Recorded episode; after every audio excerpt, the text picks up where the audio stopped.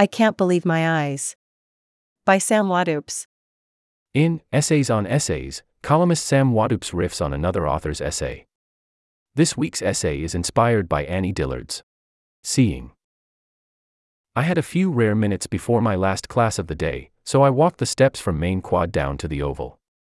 I had in mind the kind of bliss you usually see in college brochures: a portrait of a carefree student. I set my backpack down to block the sideways afternoon sun, stretched out on the grasss, and looked up. As soon as I settled in, the bugs agitated themselves into my orbit. Gnats, or something like that. They floated around my head, layers of them extended up until they were invisible against the blue beyond. My eyes strained to see all the gnats at once, close and far. Finally, I clicked into focus, and they multiplied. It was like I was seeing the sky for the first time, learning that this domain was not ours, nor the clouds. The air belonged to the bugs. Faded circling specks materialized just out of focus. My eyes widened. I was surrounded by them. Some of the gnats remained blurry, no matter how much I tried to focus on them. They avoided eye contact like a shy teenager, slipping out of sight every time I darted my eyes over. They were depthless, almost within reach but strangely distant. My eyes started to hurt from the sun. I winced them shut, then looked over at my backpack. The gray gnats followed my vision. They weren't bugs, after all. Just spots in my vision, my eyes painting a picture of their own. I can't trust what I see. They're called floaters, a name that strikes the delightful balance between the poetic and the mundane. When collagen clumps up in the vitreous liquid of the eye, it stands like a shadow puppet between the light coming through your eye's lens and the retina it projects onto. Floaters are the result of this Plato's cave scene of light, shadows, and projection, all contained in the swirling medium of our eyes. What would happen if I could focus on the floaters?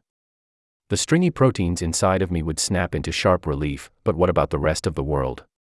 Perhaps, entranced by the clarity of introspection, anything outside of the eye would become a floater itself. Elusive, mysterious, uncertain. I imagine it would look like the visual model that self-driving car sensors build of the world. Full of blocky shapes and faint lines, grayscale, shifting, jumping. To truly know what's in my eye, obscuring my vision, I would have to sacrifice every other sight, letting them flatten and fade. You can't see everything at once, it seems.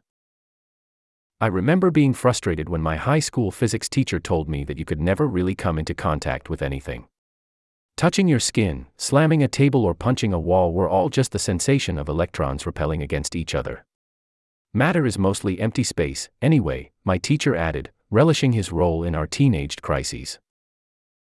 This is not a Vsauce, Michael Here head trip or an equivalent of the hyperdramatic realization that we could all be seeing different colors.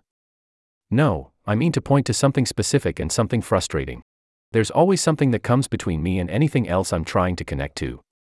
The vitreous fluid between me and the sky, electrons between me and the table, language between me and you. It's discouraging. How can we claim empathy for ourselves with so many barriers between us? Our non-transparent senses, our striving language, our different minds.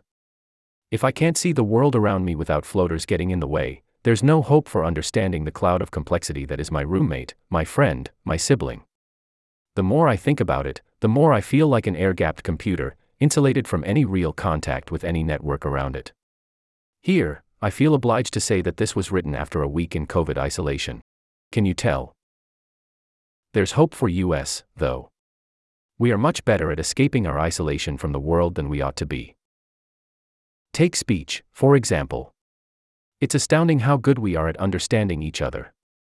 It takes 600 milliseconds for the average human brain to produce speech, but we can transition between speakers in a conversation in under 200 milliseconds. We have complex codes and unspoken guidelines that let us understand the difference between phrases like no, yeah, and yeah, no.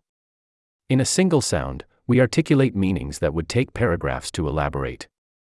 We've developed speech to cooperate and understand each other much better than you'd expect. We can detect emotions based on barely perceptible microexpressions. We make telescopes to see billions of light years across the universe. We can not just see but engineer tiny molecules, particle by particle. We gather together in dark rooms to watch the same story and feel the same things, if only for a couple hours. Maybe that's what drives us. Maybe that's what human effort is about. Not about the isolation, but about the ceaseless striving to escape it.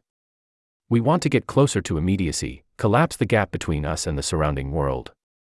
That desire gives us friendships, fiber optic cables, hugs, Bloomberg terminals, adrenaline junkies, sensory pleasure, virtual reality. It gives us our humility and our hubris, our domination and our compassion. I wouldn't have it any other way.